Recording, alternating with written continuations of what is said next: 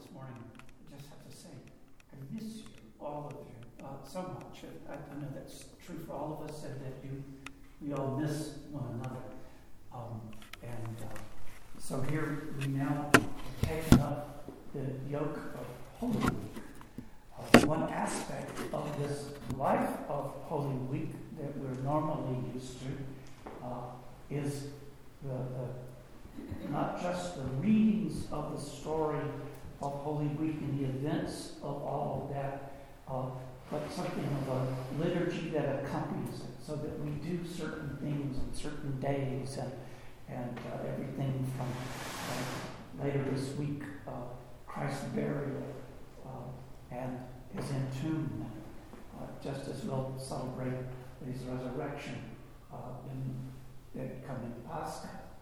Um, I suppose from the outside, those who uh, do not understand orthodoxy or the tradition of the church, uh, it can look like we're sort of um, historical reenactors, uh, kind of trying to, to, to just do a memorial things to remember these things uh, that have happened, uh, which completely misunderstands the nature of what's going on with liturgy.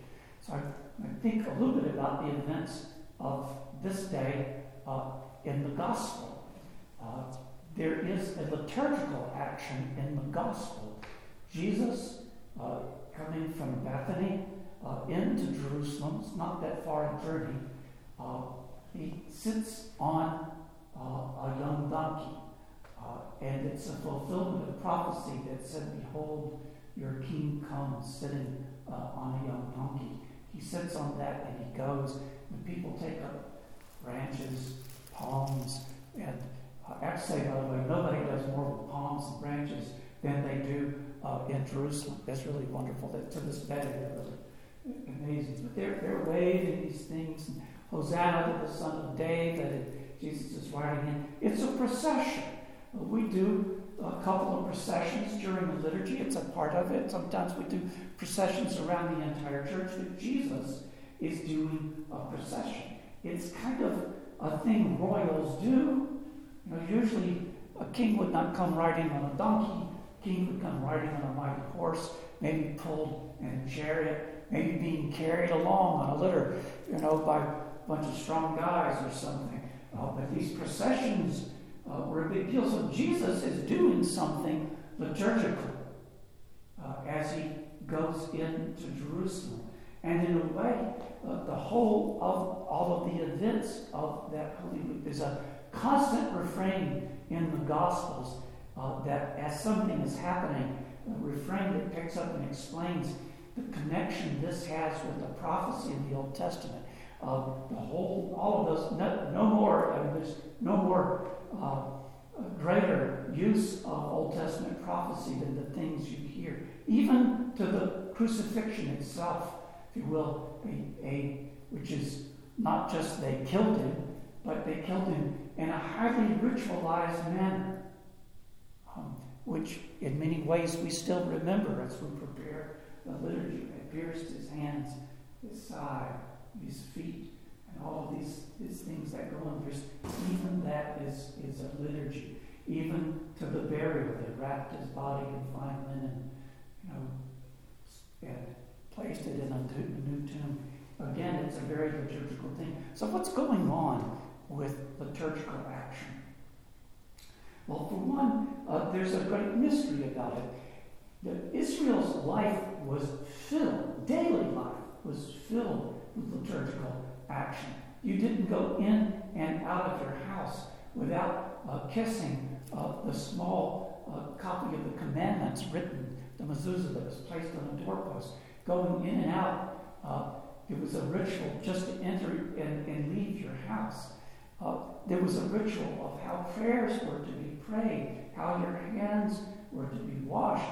It was, you know, so it wasn't just, you know, priests doing things in the temple. It was what everybody did.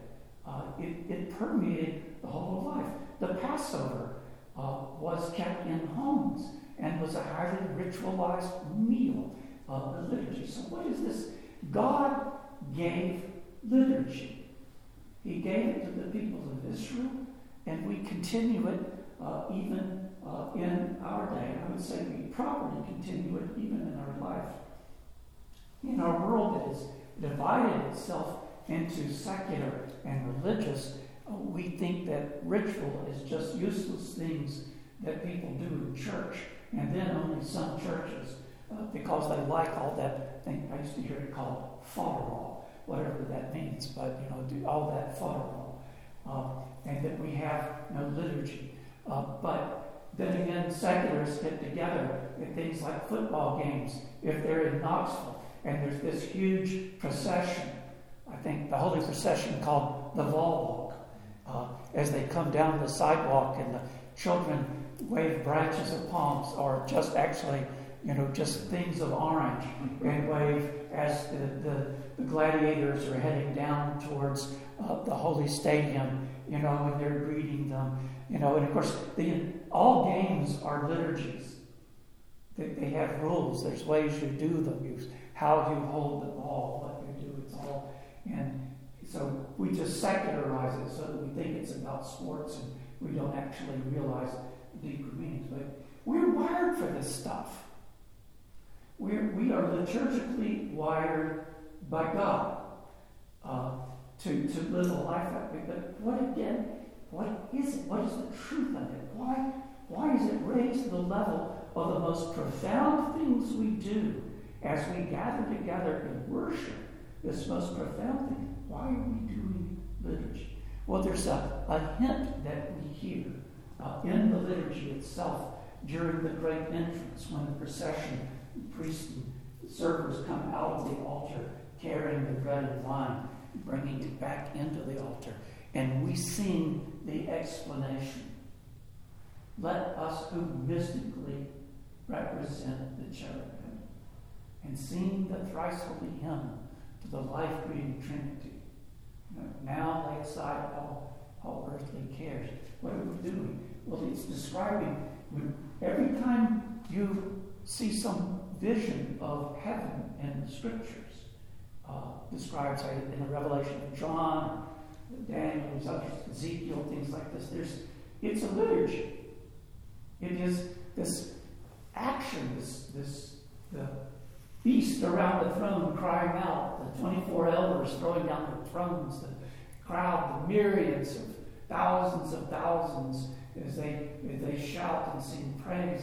And what are we doing on earth as it is in heaven? On earth as it is in heaven. Let us who represent, that is, who mystically represent, our entrance is mystically united to that which is going on in heaven. And so we, if you will, we are aligning ourselves with the very actions of heaven. And as we kind of set ourselves in that place and we do what we've been told they do, uh, we begin to discover uh, that same joy that they know, that same union with God that they know. We walk in these things God has prepared for us. Uh, and uh, we learn. It's, this is how little children learn. Um, you know, watching is such a beautiful thing with our children in church and our families. Uh, watching a little one learn to walk.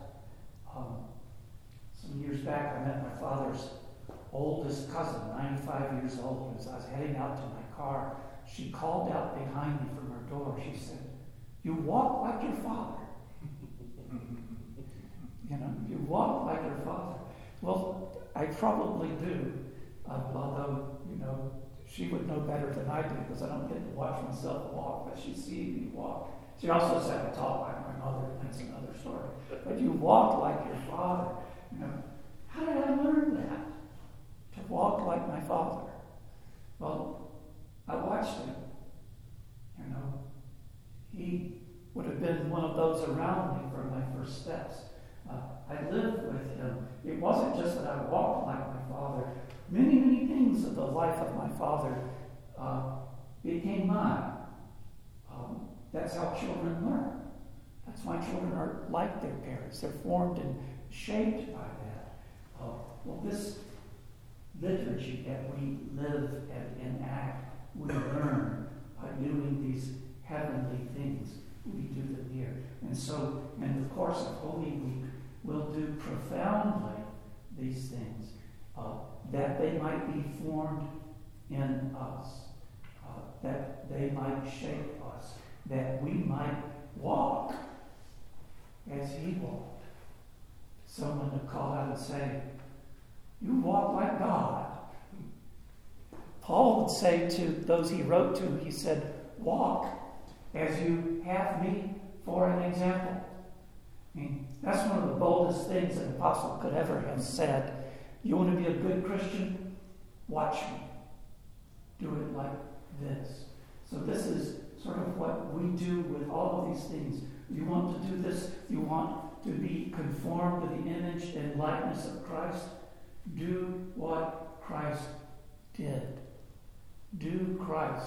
He will walk, he will walk in you.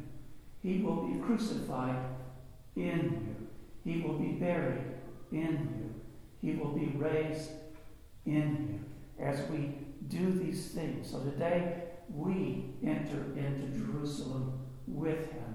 Hopefully, humbly, meek, riding on a donkey, a little donkey.